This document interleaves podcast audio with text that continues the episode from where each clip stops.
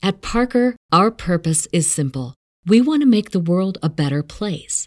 By working more efficiently, by using more sustainable practices, by developing better technologies, we keep moving forward.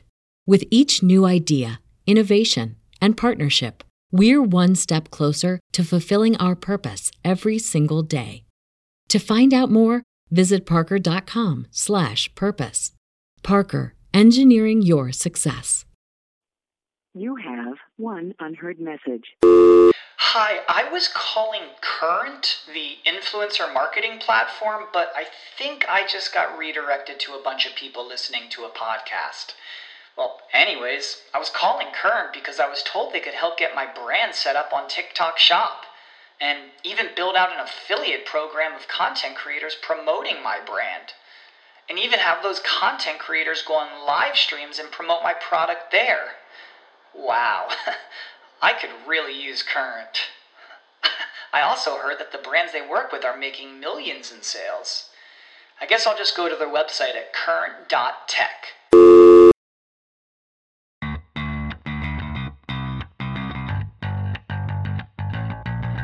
Coming to you live from downtown Detroit, this is Benzinga's Pre-Market Prep with your host, Joel Elconin.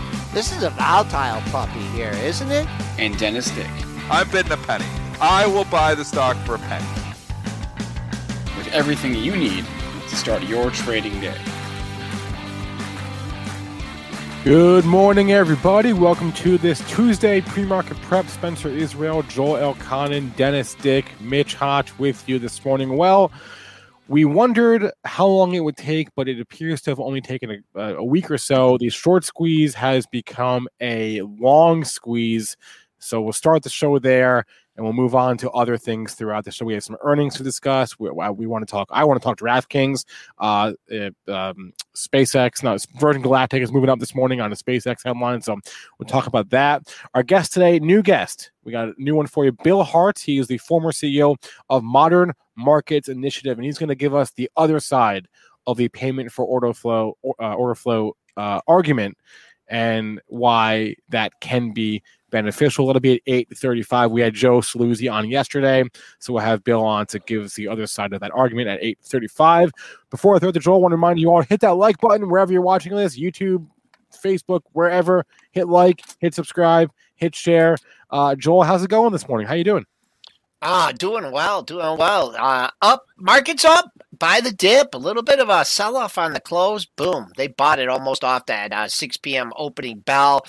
Made a high 38.04, not much up there Thursday, in the area of Thursday's close, but believe it or not, Friday's high, 38.23.50, so that's a target on the upside.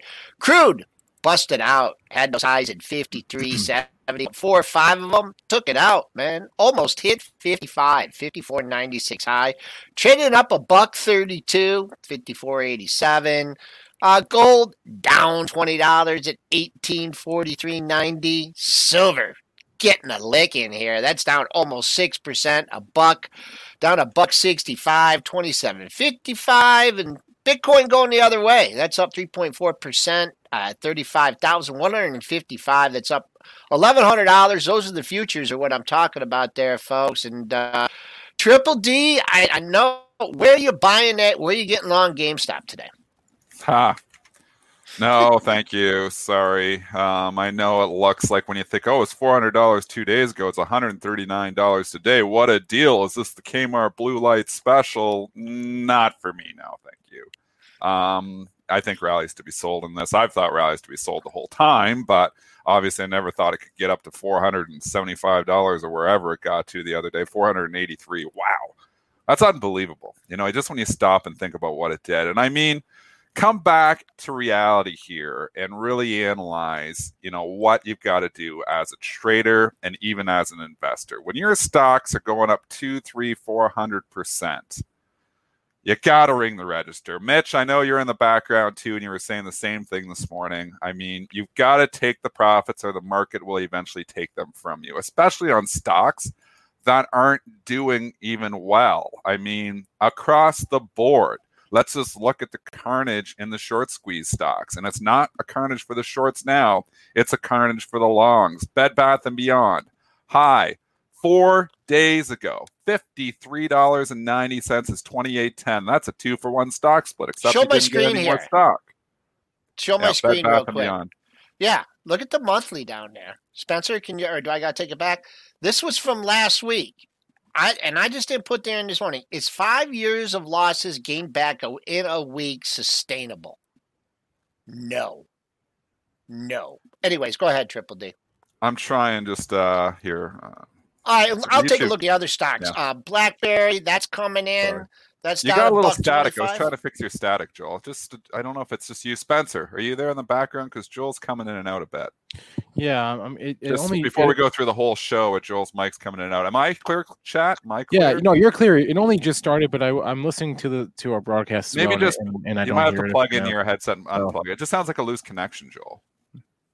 So okay. And anyways, we might as well fix that right off the hop before we go through a whole broadcast. No, Joel, you're good. You're good. Okay, I think yeah. Okay, let's go. So, okay, you got Bed Bath and Beyond. Obviously, we know there's like 60 stocks. You know, you can just they're pounding through them. The obvious ones, AMC is still holding up fairly well. You can say, what the hell are you talking about? It's $9. I mean, it got up to 20.36, and in the pre-market that day it was over 25. So it is off significantly, but we're still up quite a bit from the $5 breakout. So. Yesterday it was the last one to fall. They were all falling. It tried to hold up. It kept trying to hold up, and eventually it started to come down too. And obviously today it's just running for the hills. People are getting real losses here, and you feel bad for the people, you know, who get caught up in this and they don't know. I mean, you get newer investors. I mean, when your stock shows up on Saturday Night Live as a joke, it's time to sell. That is, if there's ever a sign of a top, it's when your stock shows up on Saturday Night Live. And that's what they did. They had GameStop featured, and they were doing, obviously a fake interview with a GameStop representative there, a director or CEO. I didn't watch the segment, but I just got highlights of it. No, he wasn't a... Did you watch it? He wasn't a... He was a trader, man. He had GameStop written on his thing. Yeah, he was a trader. Oh, I thought they were saying... No. He was just a guy. So anyways, funny. And they were trying to ask him fundamental questions, and he's like, they sell games, man. You know? In stores. Yeah. No, it was funny. It was good. Yeah. But when your stock shows up in the mass media, it means everybody has bought. Can the thing bounce? You know, eventually nothing goes straight back down, but we all kind of knew when the dust settled that this thing was going to be significantly lower. Is it going back to $20? I don't think imminently. I think eventually, yes, but I don't think it's imminent here. Is it going back to $4? I've hated GameStop for a decade, so I'm not the person to ask you, right? On GameStop. So obviously I got this one dead wrong. I never thought the $4 GameStop, which I had pegged going to zero, eventually could go to 400. So maybe I'm not the person to ask on this one, but you just look through the carnage. You got to ring the register. When you have a gift from the market, a gift from the trading gods, like we had in so many stocks. I mean, Viacom.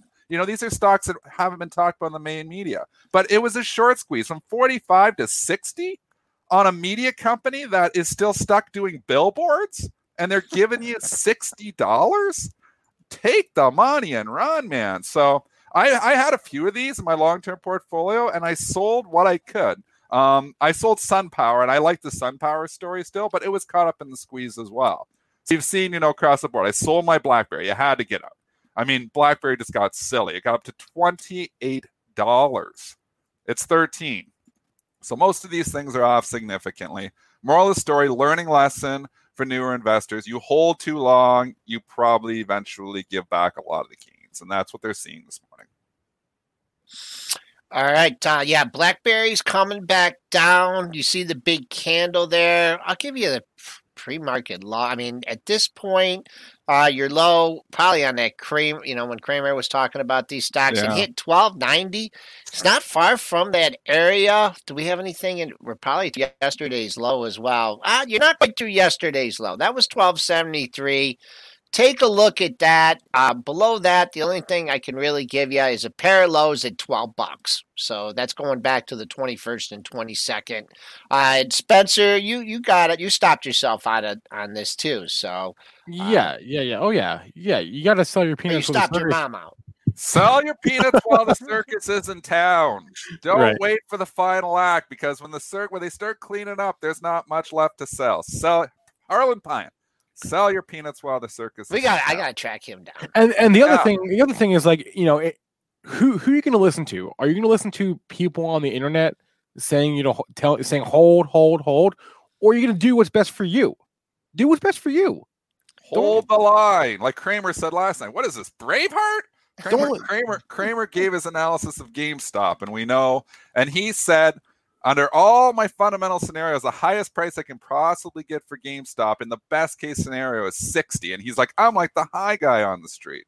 He's like, if you're in GameStop, you got to sell it now. And that was when it was 185. So Kramer, we call you out sometimes with your bad calls. It was a good call last night, telling your viewers there to sell it at 185, because it's 133 here this morning. Is it going to get more bounces? It's going to be bounces.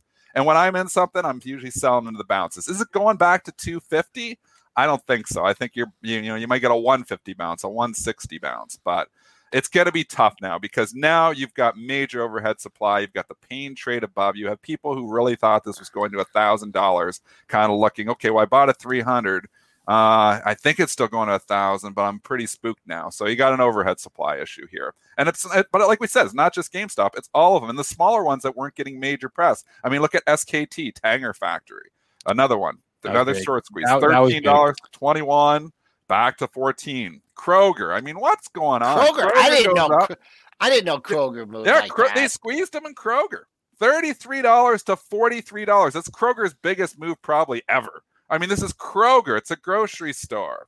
Anyways, it's come all the way back down. It's given it all back. Maybe at 31.32. I kind of like the fundamentals at 31.32. So it's coming back in where value investors like myself might actually come in. But holy mackerel. It'll be interesting to see if Warren dumped any. You know, you've got to dump into something. I'm just wondering if he's that nimble, though. Well, yeah, he has Kroger. I didn't even know that. Yeah, he does. Warren goes Krogering? Yeah. Yes. And then Tootsie Roll. I mean, we talked about Tootsie Roll. I still can't understand why I had the 38% short interest, but $31 is when this party started. And in 4 days, it ran to $59 Tootsie Roll Pops, and all the way back down to 35. So some are still up a little bit here, but the majority have given back over half of the gains in just a couple of trading sessions. So it's not pretty if you're stuck around this long here. And certain stocks like Kroger, maybe eventually Kroger can start to catch a bit again because there is value. But stocks like GameStop that are 135, your value investors looking at that and saying no, and your Momo guys looking at that and saying no. And now you've got, your Reddit guys saying, oh, no. So I don't know how, this thing can get back to 300-400 again. But in this market, never say never. But if you're holding out for 300-400, I think you might be holding for a long time. What's Twinkie? Is that that's its own stock. Yeah. Twinkie Hostess, TWIK. What about what was that? What's the symbol? Was it SIEB? Muriel's Siebert. Oh yeah, that little one. Yeah, look at that one. Yeah, that was another short squeeze. $3 to 19 and back to. It went higher than that. It went in the pre market. Yeah, 20. I see 28.20. Yeah. Holy mackerel! That is insane. All right. Well. Do you want to? Yep, you're right. You want to talk about some real stocks? Let's go and talk real stocks for once. Sure. Here, because we've been talking short squeezes for a week. I know. We're going to get back to normalcy here, hopefully, after all of this. And you're obviously seeing buy the dip working for the overall market, which I was nervous. But obviously, we know, I've highlighted this relationship that there's a negative correlation between GameStop and SPY. We highlighted that almost a week and a half ago. And it's still working here today. GameStop down, market up. That continues to be the case. You had a lot of earnings. You've got a pile tonight, though. The big guns are coming out tonight with Amazon and Google and Chipotle. EA, Match is reporting. FireEye is reporting. But this morning, we've already had a few here. Where do you want to go? Mr. Israel, I'll let you take the lead. Yeah. Alibaba. Wait, did you have this Elon Musk thing behind you yesterday? Yeah. No, I didn't. It's new. Talk to us about this. Simpsons, Elon Musk. What's going on here? We got to take a little close. We have a lot of this crap around the office, and so I just grabbed it. We also have these Seinfeld characters that the thing you can't see, right, that's that sideways one. I think that's Adam Sandler, but it doesn't look like him, so I don't really. No, it doesn't look like Adam Sandler. No. That's the back of it. That's the most terrible. That's the back of the thing. Adam Sandler I've ever seen. The silhouette of Adam Sandler. So yeah, so I think what happened is a few months ago, Jason and Luke, there was like some sort of an auction at like a warehouse in Detroit, and they just like went and got a bunch of this crap. So they loaded up. Yeah. Anyway, okay. Alibaba reported this morning, and I believe the conference call is happening right now, so don't have any commentary on that. But the numbers are the EPS beat and their sales beat, although I looked at the PR, and they said basically nothing about Ant Financial, and that's kind of all that really matters here. So I don't know how much these numbers really matter at all. I don't know what they're saying on the call. Maybe they're giving more color about Ant Financial and the restructuring of that, but until we get clarity on that, that's kind of all that really matters. Full disclosure, I'm still long the half-size position, the long-term portfolio. Full disclosure, I'm still nervous about the position to a certain extent, but I mean, it's tough sledding here now. We've had the nice comeback from the lows when we thought Jack Ma might not be around in the world anymore, and we know he is. You got a lot of overhead supply. You got people who are caught. You got some bag holders, 265, 268, 280. So it's tough sledding to really get above this whole 265 area. That's where it needs to get, though. There is room if you get above 265, 267 to the 280 level, but then that's hard resistance, too. So you start setting up the risk-reward, and you're like, yeah, there's some better places for my money right now. This is just a big area. Just a huge area, and the reason is you guys know all my tricks by now. Guess what the 50% retracement of the move is from 319.32 to 211.23. Sounds about $50 higher, so you're probably right in here. 265.27. Yeah, big number. Yeah, 50% work. Yeah. Yeah, I mean, it blew through it the first day, right? It went to 269, stopped another whole number. I would keep a real close eye on this close today, 64.69. That was the close from yesterday, trading below it.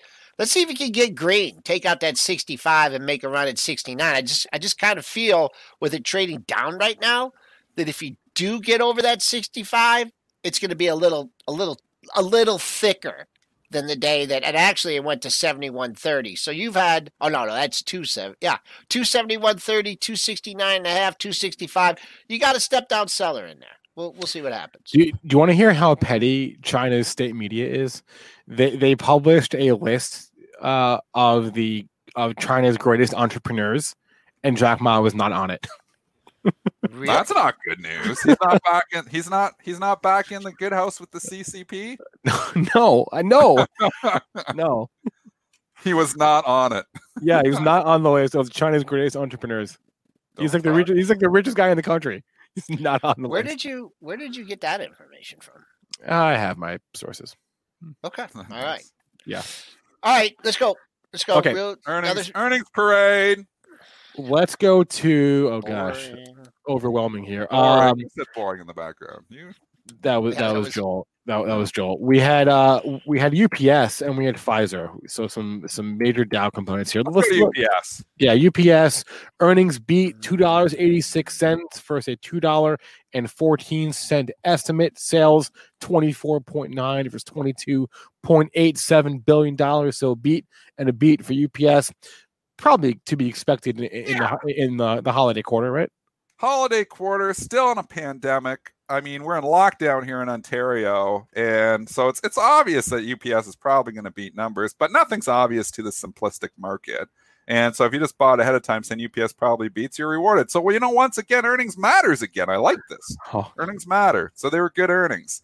Now you're coming in and buying it now. You got lots of overhead supply here too, 164, 165. There you go. I mean, I like the company from a fundamental basis. I still think we're not, going back to the original way anytime soon. We're all going to stores. At the convenience of it. I just love the convenience of, buying my thing online. It shows up at my door. So that convenience factor is not going away either. So still like UPS, still like FedEx, long FedEx, full disclosure, but short term, it's a big pop. I mean, do you get some backing and filling, Joel? You nailed the numbers on this one. Right now, the pre-market high stands at 163.80. I mean, boom, this 164 stick sore thumb. It's actually 164.14.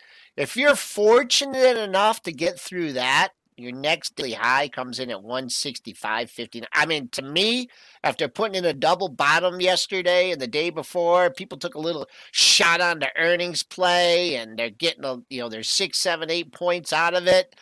I don't know. I'm not buying it. I'm not selling it. I'm not shorting it. I would just say, I think some of your bigger players are looking this 164 to 165 as a sell zone area, just short term. Long term, who knows what's going on with FedEx, man? That thing, is this getting off the mat at all?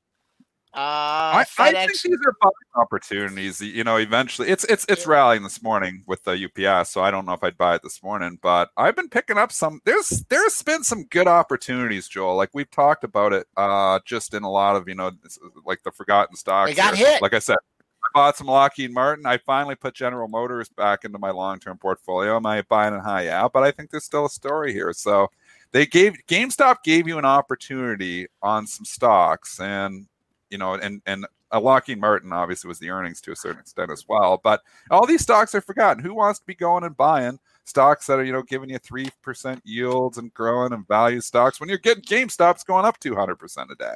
Well, all of a sudden, some of these other stocks are starting to look a little bit more attractive. So I like FedEx down here. I mean, it's a value play. So I don't think it's going away. I'm long it still. So trying to get off the mat, getting a little pop here. I mean, it's got to stop. I put it a double bottom too. So if you want to, you got an area to lean on. They're later in the earnings season. So we'll see what happens with that one. What about Pfizer here? You've got a divergence, right? Where Moderna has sort of came back. It has came back, and Pfizer really has not. So Pfizer's earnings, for whatever they're worth, were out this morning, and they missed on the EPS and they beat on their sales, but they did raise their EPS guidance for the year. Looks like they raised it by about 10 cents, $3 on the low end. Now it's $3.10. And sales guidance for the year was fine. But really just divergence between the two main COVID vaccine plays. Well, look at Novavax. I mean, holy, I did not see that move coming. What a breakout 2 days ago. And I'm not sure why. Why, is this all of a sudden doubled in 2 days, Spencer Israel? NVAX was there's always headlines. Yep. I mean, there's always headlines in Novavax. There are headlines every night, it seems like, because obviously these are the vaccines. Because they announced some phase 3 data last week. This is in the UK. And apparently while they announced that, Johnson & Johnson's similar announcement was disappointing. So people pointed to Novavax as being maybe a stronger candidate than Johnson & Johnson's. Wow. Let me see here. That's an unbelievable move. That's a breakout and just gone. Gap and go. And now, if you're short the thing, you're scrambling for sure. What's a short interest on that?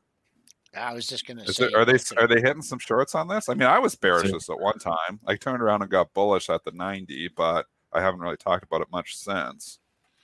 I'm going to check the short interest here. 300. If you want to target in this one, that was the high in. No, it's over. It's 11. I got 11%. So there's a little bit of squeezing. That's 30020. That was your high in August of 2015. So once again, big move here. If you got a target up in this area, target. I would say over 300. If this thing gets over 300 and holds it on a close, it's got another leg in it. Longer it takes to get up to 300, take out 300. I mean, someone's going to be ringing the register on this thing. I don't know who it is. Trading up another. These are big moves. I take when my stock doubles in 2 days, I usually take it again. I'm the person that obviously sells too soon, but 100% gainer in 2 days is pretty impressive. I'd be selling it, but that's me. Going back to Pfizer, I mean, nobody looks at Pfizer and thinks, okay, this is, the vaccine play. They look at Novavax and Moderna as a vaccine play now, even though Pfizer's maybe the biggest player in there. They're not, and it's so, diversified. They want the one-trick ponies on these vaccines. So they want the Modernas and the Novavax. They don't want the Pfizer. I'm long Pfizer in the long-term portfolio. I still think there's value here in Pfizer in the long-term portfolio. 4.34% dividend is, okay as well. It's at support. I don't mind it here, but it's out of favor. Yeah, Pfizer. It's out of favor. It's not a momentum trade. What's the catalyst now? That's it. What's the catalyst here to get it going? The catalyst was, back in November when we got the couple big pops. Vaccine Monday. That was Vaccine Monday. It came. I mean, it came back into this area. I mean, down to 35, up at 37 now. But once again, you just talk about these moves here in late November, early December, when it went from 36 to 43, folks. So all these people that had been, it got up to that same area. Of course, it goes through it a little bit by on the monthlies. But do you think the people that were focusing on 42, 24, and Dennis, I remember you citing huge institutional orders at those points. Yeah, hundreds of thousands of shares, and they chewed them up and they went through it. But hey, I do have some breaking vaccine news. What do you got? Yes, this is from I'm reading from Axios here. Russia's Sputnik 5 vaccine. Remember them? Demonstrated a 92% efficacy against symptomatic cases of COVID-19, according to a peer-reviewed analysis of a large clinical trial. And that's at least 1% better than anyone else, probably. 91? You got 91? We got 92. Back in the day, you get in the hood there, and we all got pools, and I'd have my pool temperature. My neighbor would say, my pool temperature is 88 degrees today, just because it was the heat of summer. Neither of us had pool heaters, just from, just going from natural weather. And I'd always say, mine's 89. Oh, man. Drive them nuts. Sputnik. Yeah. I can't swim we got water. One better. That's we'll one up you here. Sputnik 5. Okay, all good right. For Russia. Good for the people of Russia. Yeah, I got maybe. That's good news. All right. As far as other earnings from this morning, it's not. It's just Exxon and BP, not super interesting. Harley Davidson reported. Can we talk Chipotle though? Because this one is at an all-time high. Joel and I discussed this at the closing show yesterday. Just I couldn't believe my eyes. I still can't really that the stock is. Come back to where it has. It's a story that doesn't go away. Its valuation doesn't matter. I mean, and they don't worry about E. coli there anymore. It's forgotten. So that's so long ago. That was 3 years ago. That's what I mean. So you don't have to worry about that either. So it's off to the races. I mean, this stock's sitting up here. Whatever happens with the earnings, I will tell you, if it did not have an earnings report here, I would say this is looking like it's ready to break out.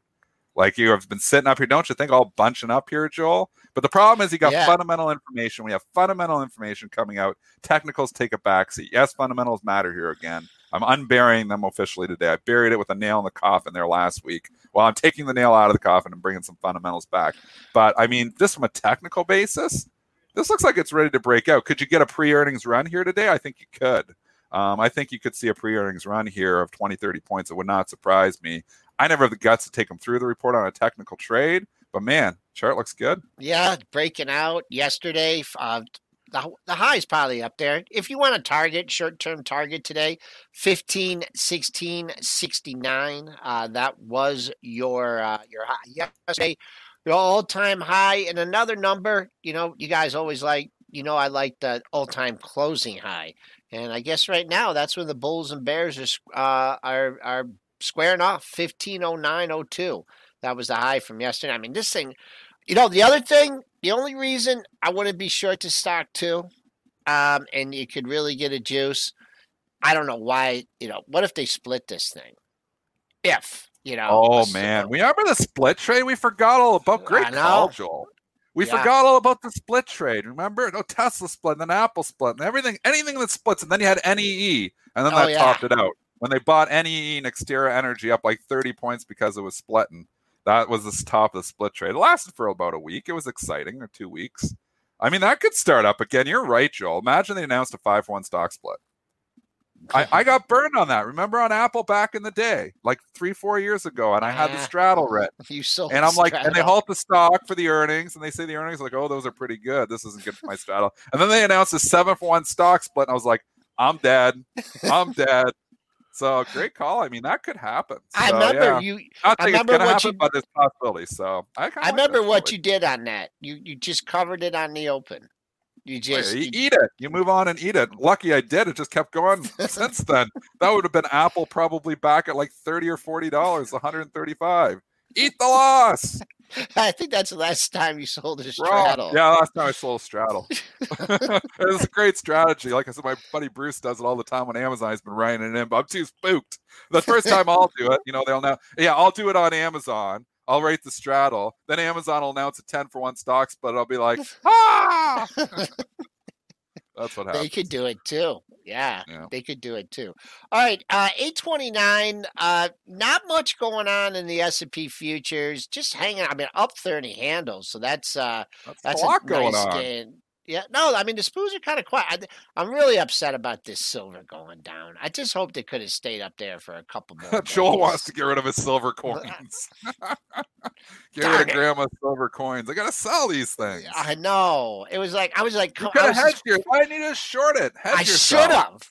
You short the SLV. You hedge out your silver coin, you know, your what you got. Oh, you're always thinking. You're always one step ahead. Hedge.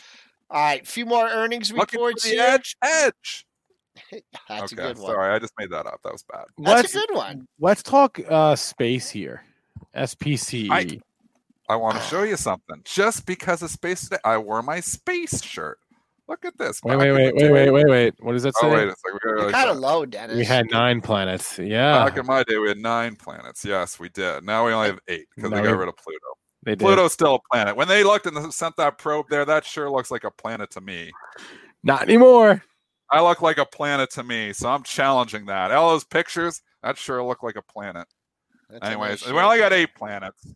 But space, maybe they're going to take us there. So it's funny. You always talk about this, Spencer. SpaceX gets the headline, and then space rips on it because there's so many investors, I think, that think SpaceX or space. But anyways, what's the headline? No, the headline. So there's a couple things. One, SpaceX had a PR yesterday morning where they gave an update on their timeline for sending people to space and doing more. Remember, they had that test that failed in December where the engine didn't start or whatever. So they're doing another test in February. But also, that was yesterday. This morning, SpaceX basically just came out and said that they're going. With their all civilian crew, their first mission later this year. So this stock was benefiting from short squeezes as well. It's still going. That and Fubo. You know why? Because they got a little bit of the story still. I'm still long SPCE, full disclosure. I don't know where. I've liked this thing. I've been in and out of it since $16. I'm in, I'm out, I'm in, I'm out, and I'm in it. The last purchase I bought was $35. It has benefited from the short squeeze, so it's way overbought right now. I'm not coming in and saying buy it right now, but there's still a story here. I don't think the story's going away anytime soon, so that's why I'm still holding a piece. I have sold part of the position, though. I wouldn't even think about the pre-market high here. Right at 4 a.m., they cut this thing up to 62.90. Instead, I would 4 a.m. traders, they get crazy. Yeah. They get crazy with the cheese whiz sometimes. Get crazy with the cheese whiz? Did you just make that up? No, I didn't. It's from Beck. From what Back movie? In the day. Loser. The song. God. Get crazy. We haven't even talked movies at all. We've been so busy talking about all this other stuff. 59. I'd focused on this 59.43. That was a high back from a few days ago. It hasn't taken that out. And boom, that closed from yesterday. Ways to go there, but I wouldn't get too worried about it until it breaches that close 53.79, yesterday's high. Now interestingly enough, we've been talking about how the market doesn't seem to care when Kathy Wood or when ARK Invest sells a stock because she sold some space, some Virgin Galactic yesterday. Don't really care about that, but what she bought, they do care about. She bought DraftKings. She bought 620,000 shares of DraftKings for the ARKW fund, which I own, full disclosure. And DraftKings is up this morning. You know you're back in normal markets when the Kathy trade is back. That's what somebody was tweeting at me last night, because last week the Kathy trade, we said it wasn't working. She bought a whole bunch of stocks and none of them went up. But I was like, what kind of market are we in when Kathy Woods buys a stock and it doesn't go higher? We're back to normal. It's in DraftKings up 6% this morning. Thanks to her friend Kathy. Wow. Big pop. I mean, this wanted a catalyst, Joel, though. Well, let's talk DraftKings, DKNG. I'm not long it. It wanted a catalyst, though. It's been sitting in consolidation station for a bit. Does Kathy kickstart this thing to 65? I'm asking. I'm not telling. I'm asking. Let's get through the pre-market high, 59.50, and then anything's possible. That's what I'm looking at. And also, last month's high, you're above that, but let's get through 59.50. It's a big pop. I mean, a lot of times these things get the pop, and then they kind of, you know, as the late buyers come into it, they kind of roll over. But I'd use a 59.50. If it gets right up there, takes it out, goes 60, hold 60 bid for keeps going up, then yeah. But if it doesn't get to 59.50, I would say maybe peel back a little bit. All right. 830, 834, actually it's 835 now. Smash that like button again on YouTube. We appreciate that. That helps more people find the show there. I'm prompting you with the little words up on the screen. Smash that like. All right, let's bring on our guest, new guest joining us today, Bill Harts. He is the former CEO of Modern Markets Initiative, joining us now on Pre-Market Prep as I bring him on. Bill, good morning. Good morning. Thanks for having me on, guys. Appreciate it. So, Bill, yesterday, well, not just yesterday, but for the past couple of weeks, we've been talking about this GameStop story. We had a guest on yesterday talking about payment for order flow and how that messes with the natural order of things. You are taking the other side of that position, correct? Yes. What I'd like to do is talk about some of the advantages of payment for order flow, things that are sort of getting passed over in the discussion. Let's do it. Yeah. Okay. So, I mean, first of all, let's start with a little bit of terminology. Instead of calling it payment for order flow, I actually like to refer to it as incentives for order flow. And the reason is because a lot of people don't realize there's more than just hard cash payment going on here that incents brokers to route order flow.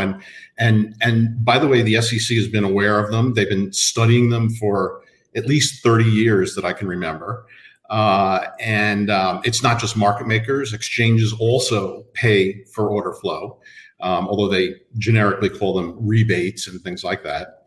But, you know, the SEC a long time ago decided that these payments could actually be beneficial for investors. And so what they decided was, as long as there's proper disclosure of the payments, that they would allow them and basically they flourished in the time since then. So, yeah, go ahead. I was going to say, I mean, there's been papers written, Robert Pattilio, that brokers are basically routing orders to where they can get paid the most. That was a famous paper coming out from Notre Dame professor Robert Pattilio, probably 6 or 7 years ago here now, and that obviously got some media attention as well. What are your thoughts here? Are brokers just going and taking your orders to where they get paid the most, or are they still trying to get best execution? So Robert is a highly respected professor who has looked at this stuff for a long time. I think the data he was using was even the paper came out 7 years ago. The data was even older than that. And I think the industry has matured quite a bit in the last 10 years. And so when I hear people maligning payment for order flow, which of course is a direct cash incentive, I always ask the question, compared to what? Are you comparing it to the quote unquote, the good old days? Because I'll tell you what, in the old days, the money that funds today's PFOF, payment for order flow, mostly went into the pockets of specialists and market makers, not to investors. And whereas today it's actually returned to investors either through zero commissions, or some brokers now are even sharing back some of those payments to the investors. And of course, price improvement, which I'll talk about in a minute. I don't think anybody wants to go back to those old days. That's sort of one thing that people should be asking themselves about this. The market's clearly evolved a lot, and investors are generally better off. See, I'm sorry, Dennis, go ahead. I was going to stay on that same topic there. Yeah. I see Bill's, some of the other side as well. I mean, I've talked payment for order flow, on this show for 7 years, but I've talked with regulators for a decade as well. I've been, of the impression, that it does increase toxicity in the markets. And we're not going to get into all that stuff here this morning because I've talked about that stuff before. We just want to try to give you the full view of it all, because one thing I will say, and I've written stuff on this as well, it's not really fair for a retail broker to be forced to put everything onto the exchange when they have to pay these fees. Because when you take the offer, on an exchange, that's obviously providing, that order, that there's a cost to that.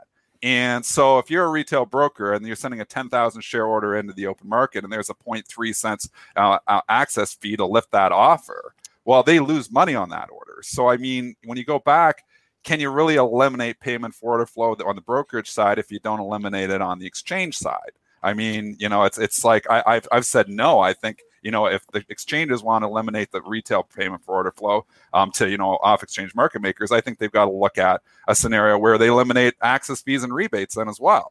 It's a great point. I mean, a lot of people don't realize that exchanges' pricing structure is generally what's known as maker-taker, which means that they'll charge a market order, let's say 30 mils per share, but they'll rebate to the opposing limit order, let's say 25 mils per share. So, what they're obviously trying to do there is incent people to put their limit orders on the exchange, and that's an incentive. So you're right. We need to think about that in the same breath as hard cash PFOF for market makers. But let me just say this. Mm-hmm. I think investors really need to ask themselves, what kind of execution quality am I getting when my orders are routed to a market maker? And, you sort of brought this up earlier by saying, are brokers just routing based on the amount of PFOF they get and so on? The answer is no. I mean, the first thing that you have to think about is that wholesale market makers generally give execution, well, absolutely, I shouldn't even say generally, they absolutely give execution at or better than the national best bidder offer. Your order will not do worse if you had sent it to than if you had sent it to an exchange, period. You can't, it absolutely cannot happen.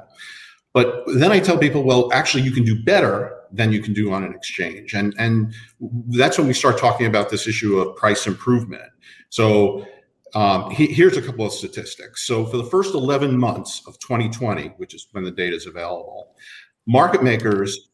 wholesale market makers paid out $3.3 billion with a B dollars in price improvement, meaning the investor got a better execution price than the NBBO, the National Best Bidder Order. In fact, Virtu, which is one of the premier firms in this space, alone paid out $1.3 billion during that same time period. So that's money that goes directly into the pocket of investors, and no exchange comes close. There are other things that market makers do that people really don't think about. For instance, most of them fill up to 10,000 shares in every ticker, regardless of how many shares are showing in the National Best Bidder Offer. So if the displayed bid is for 100 shares, you can actually sell up to 10,000 shares at that price. If your order is going to a market maker. So I guess maybe the question should be, why wouldn't you want to send the flow to a wholesaler? And in fact, if some brokers, as I'm hearing lately, are starting to say, well, we're just going to send all our order flow to an exchange, I think it's debatable whether they'd actually be fulfilling their best execution obligations. So Bill, here's what I've always thought is, look, there are different people in the market and different things affect those parties differently. Like, I am a retail investor. Do I really care if somebody jumps me in the queue and gets my best price and I get a slightly worse price, and in exchange for that I don't pay a commission? Like do I really care about that? If you weren't even getting a better price, he's saying. Right. So, I mean, I think you have to start by saying it's not clear to me that anyone's getting a worse price from having, a worse queue position or something like that. But what I would say to your question is, where you stand depends on where you sit. So, yeah. So if you're a big institution, sure, and what you're trying to do is move 100,000 shares without letting the market know what you're doing, sure, you've got a whole different set of problems, right, than a retail investor who's doing 400 or 500 shares. And you really have to look at it through that lens. Yeah, one thing I just want to add, and I'll just give you the color on the other side, and this is what I've argued for years, is that And if you're putting your bid out there, if you're a market order trader, you're probably doing just fine in this environment. But if you're a limit order trader, you will miss fills because of payment for order flow. And I know because I miss a pile of them because I'm a limit order trader. You throw out your 51, that market maker isn't doing the price improvement just, to give away $3 billion. They're doing it because they get to the top of the queue. So you bid 51 on the exchange, they can match your price or give a slightly better price, but your bid of $51 does not get filled. So there is an opportunity cost to limit order traders that doesn't feed into the calculation. I've argued for years that I bet you if you add up that opportunity cost, it would be significantly higher than $3 billion, or these off-exchange market makers wouldn't be doing this. Well, look, no one is saying that market making is a charitable business. Let's face it, we're all here to make money, right? And so are market makers, right? So, you really have to think what happens to those profits. And what's clear is that the way that things are structured today with payment for order flow, a good chunk of those profits is going back to the broker and back to the investor. What obligation do the brokers have then? Because I was always under the impression that Robinhood was like pretty transparent, but I guess I was wrong because they got fined last year by the SEC for not being as transparent with their customers about payment for order flow. So, I guess what obligation do they have? Look, I don't want to talk about any, broker specifically, and I'm sure Robinhood had their reasons for settling that case. But I would point out that it was about disclosure and not about about someone not getting the best price, right? And so that's an important distinction, right? If you're an investor, really what you care about is best price. Yes, the disclosure is very important, and I think they've basically cleaned up that part of their website since then. But those things happen. So let's take the conversation away. Yeah. Finish your point. Then I was going to take it away from that. So yeah. Well, what I was going to say was that one thing that the SEC has done, which I think is great, is they've really mandated a lot of disclosure. They came up with, and this goes back a long way. They came up with these reports that are today known by the snappy names of the 605 and 606 reports, and so what these reports do is they really list out for every single broker and every single market, exchanges, dark pools, etc. They list out what the actual statistics are. And anyone can go look at it. They're free. You can ask your broker, where they are on the website and so on. And you can really make your own decision. I mean, it's not for the faint of heart. You really have to, put some work into it to understand what they're portraying in these reports. But don't take my word for it. Look at the reports yourself. So let's take this conversation over to something that you want to talk about too. Was, everybody is talking about naked short selling, and there's this, media attention going around that everybody's just the Wild West and everybody's doing naked short sales. We've addressed this issue on the show over the last couple of weeks, and I'm as a prop trader, know if I'm doing a naked short sell, I'm getting fined significantly and possibly going to jail. I dot the I's and cross the T's on the locates, and I bet you most of the other prop firms are doing the same thing out there. But it brings to the question of GameStop, because everybody comes back at me and says, well, how then is GameStop short interest 130% if there's not naked short sales? And you're telling me that there could be another answer.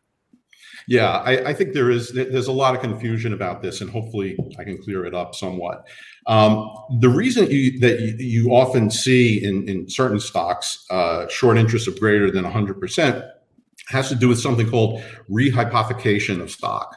And what that means is, let me explain it with maybe a quick example. Sure. As most people watching know, to sell stock, first you go out and borrow it from someone, and then you go out into the market and you sell it. So let's say you just sold short 100 shares by following that process. And when you do that, your broker reports that its customer is short 100 shares. So far, so good. But this is what's important to understand. The person who bought those 100 shares from you doesn't know that you sold short. That information, it doesn't appear on any of the execution or clearing messages that the broker receives. So the buyer naturally assumes he owns it free and clear.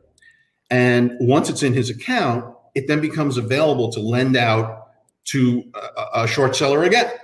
Right. And so what happens if your buyer then lends that stock out and it's sold short again? Well, that broker also reports that its customers short 100 shares. And so the stats now are going to show short interest of 200 shares when it's really the same 100 shares that were sold twice. Okay, but that chain can't go on forever, right? It can only go on that extra loop.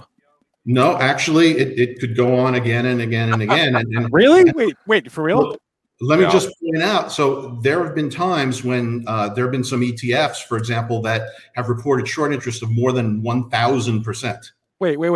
Hold on. You just blew my mind. That chain can go. This is awesome. Wait. I always thought that the chain can only go on, you can lend shares at one time. No, because think about it. The buyer, in each time, the buyer has no idea that the stock was short in the first place. So the buyer has every right to relend it if he wants.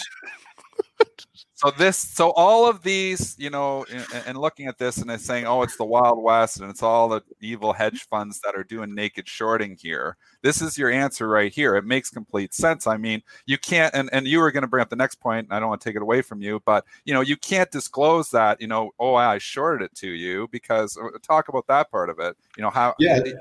So a lot of people, you might ask the question, well, then why don't we require brokers to tell the buyers that, yeah, this was short and you cannot relend it again?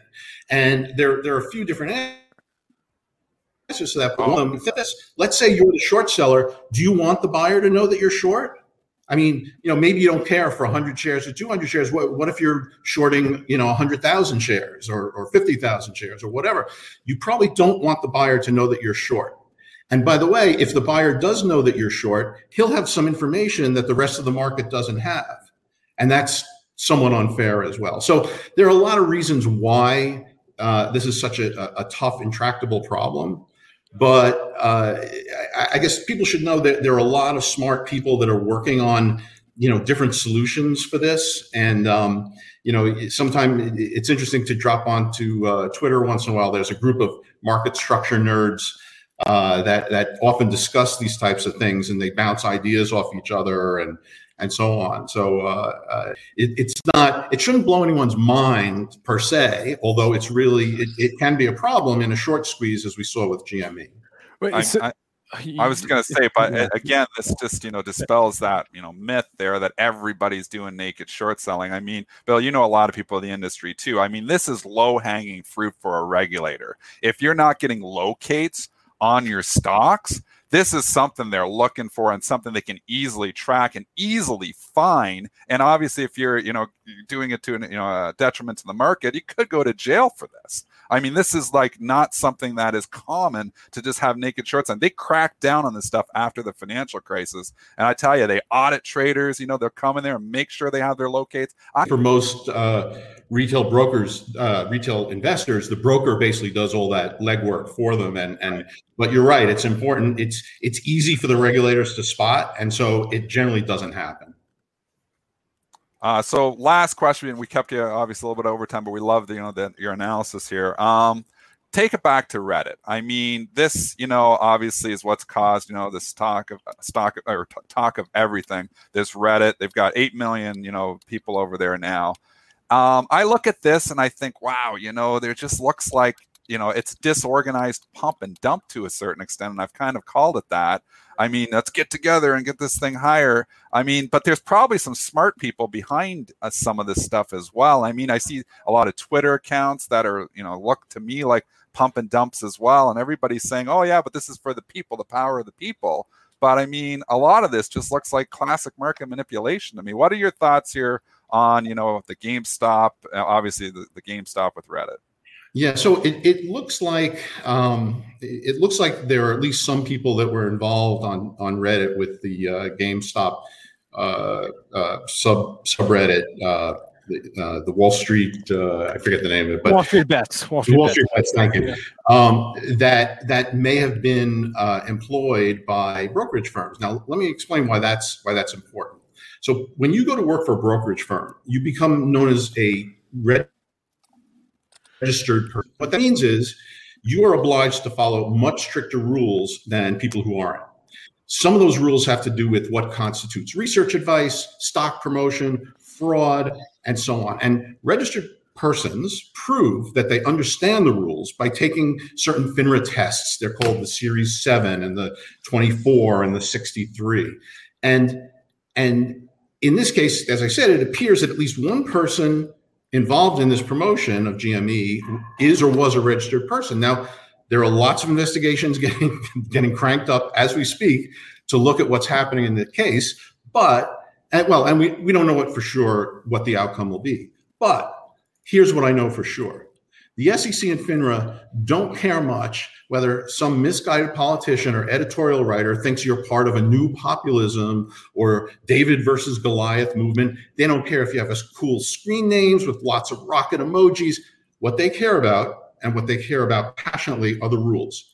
And if they think you're violating those rules, they're going to come at it. And so let me just say one more thing for our viewers. Everyone should be aware of a website that FINRA runs called BrokerCheck. It's free. Anyone can, and you go there and you can look up the history of anyone that you see. So when the next time you read a gushing article in a newspaper or magazine about someone, maybe the first thing you should do is go to BrokerCheck and take a look at him, look at his background, look at his history, where he's worked, and so on. That's all. Yeah, great point. BrokerCheck is an invaluable resource. Bill Harts is the former CEO of Modern Markets Initiative. Just blew my mind, changed how I look at markets. Apparently, stocks can be borrowed out infinitely. Yeah. That's good information to know. Bill, thanks for the time today. We appreciate it. That was great. Thank you. Yeah. Thanks, guys. Thanks for having me. Thanks, Bill. Thanks, Bill. All right. I can't even get over that right there. I didn't know that the loop can go forever. I did not know the loop can go forever. You learn something every day here on Benzinga's Pre-Market Prep. Yeah, we've been asking for that answer that Bill just gave us for a while, because I was convinced, I highly doubt there's this, there's not a lot of naked short selling going on out there. I know there people believe that. Before 2007, I would say yes, 2008, but that all changed after the financial crisis and they really cracked down on it. So this rehypothecation of shares is your answer, because that share can be borrowed and that loop can go on indefinitely, because there's no way that person who bought the shares from you knows you sold it short. So they think they own it outright. So they think I can lend those shares too. And that's how it happens. Because I remember I had this question like years ago. And then someone's like, no, you can. I for some reason, I thought you can lend them at one time, and that's the end of that loop. Otherwise, you can create this entire secondary market, tertiary market, where you've got this entire this entire market of. I'm thinking about the blackjack scene in The Big Short, where there's the bet on the table, and then there's all the side bets, and that's what I'm thinking. Oh my goodness! That's the way it is. Oh. I mean, how? Let's say you're that buyer, like Bill was just saying. Let's say you're that second buyer. I mean, it's not fair to you that you bought the stock and you can't lend it. It's not fair to you as I've bought the stock. I would have thought. Own them outright. I would have thought the broker would have stepped in and said no. That's not fair. So if that's the case, then you have to put a little asterisk on every single share that you buy in the open market and say that this is not a lending share. This is a lending share, but this is not a lending share, because there's a lot of institutions that make a lot of money. Everybody says the evil short seller. There's fees involved in short selling stocks. Huge. Huge money made by the institutions by lending those stocks. And you as a retail investor, at Interactive Brokers, you can get into the lending program. People don't realize this. You can go in to their, program and lend your shares and get paid for holding your stocks. Yep. So those fees can get passed directly to you. I mean, they take a cut, because they're in the business to make some money too. But you can get paid on your shares to lend them out to short sellers like myself. So, and you can, and if you're even if your shares are loaned out, you can still sell them. You sell them, and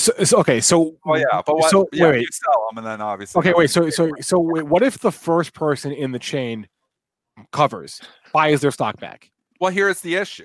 This is why you get, you've got to have. So when you short a stock originally, you've got the borrow. and you can stay short as long as you still have the borrow. If that first person in the chain covers, now you have to cover as well. Oh so God. You get bought in. These are called buy-ins by the brokerage level. I get notice of buy-in all the time where I don't have the borrow. If you're in smaller cap stocks, all of a sudden you don't have a borrow. You get a notice from your broker and says, look, for regulatory compliance here, you have to cover your shares by the close today.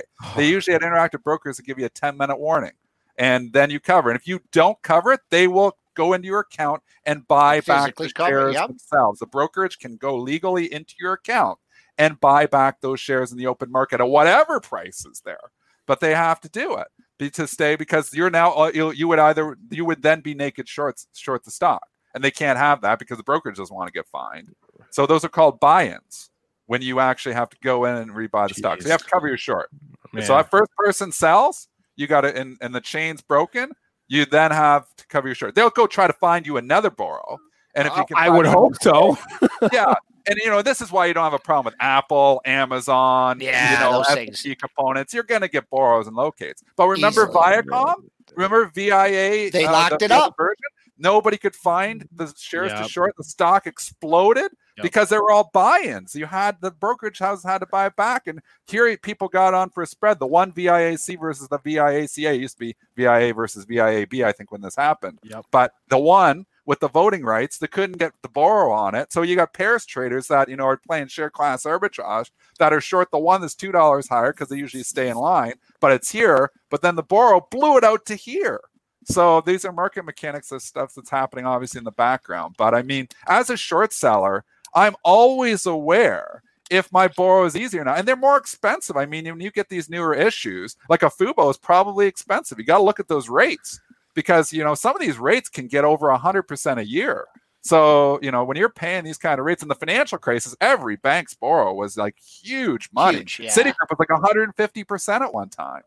So, I mean, you've got to be careful with the short sell. You've got to watch that stuff. You've got to watch your borrow rates, and you got to watch that you can get a borrow. I presume that short squeeze. I presume that was before they banned shorting the banks for or maybe maybe it was after. I don't know. All right, 9:01. That's going to be it for our show today. I learned a lot. I hope you all learned a lot. Smash that like button if you learned something. Even if you didn't learn anything, just hit the like button anyway. I want to thank our guest Bill Harts. Want to thank all of you in our chat, all the participation. We love you all. We appreciate it. You can always catch our show. It's available as a podcast as well. We're on every major podcast platform. And for those of you listening via podcast, please remember all the information from our show is meant to be used as informational purposes, not for investing or trading advice. That's going to be it. So everyone have a good rest of your day. Joel and I are going to be back at 3:40 p.m. Eastern time to wrap up the session. Good luck in your trades and stay safe.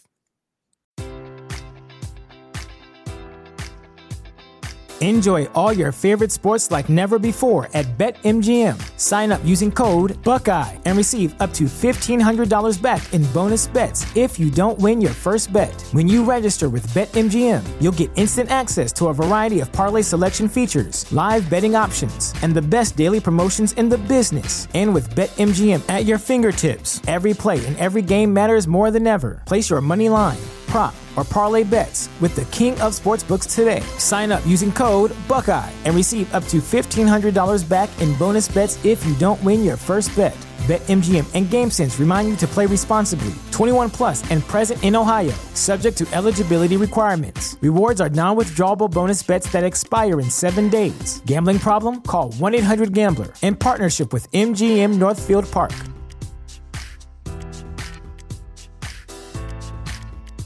Support for this podcast and the following message come from Corient. Corient provides wealth management services centered around you. They focus on exceeding your expectations and simplifying your life. Corient has been helping high achievers just like you enjoy their lives more fully, preserve their wealth, and provide for the people, causes, and communities they care about. As one of the largest integrated fee-only registered investment advisors in the U.S., Corient has deeply experienced teams in 23 strategic locations. Corient has extensive knowledge spanning the full spectrum of planning, investing, lending, and money management disciplines. Leverage Corient's exclusive network of experts to craft custom solutions designed to help you reach your financial goals, no matter how complex they may be. Real wealth requires real solutions. For more information, connect with a wealth advisor today at corient.com. That's corient.com. Corient.com.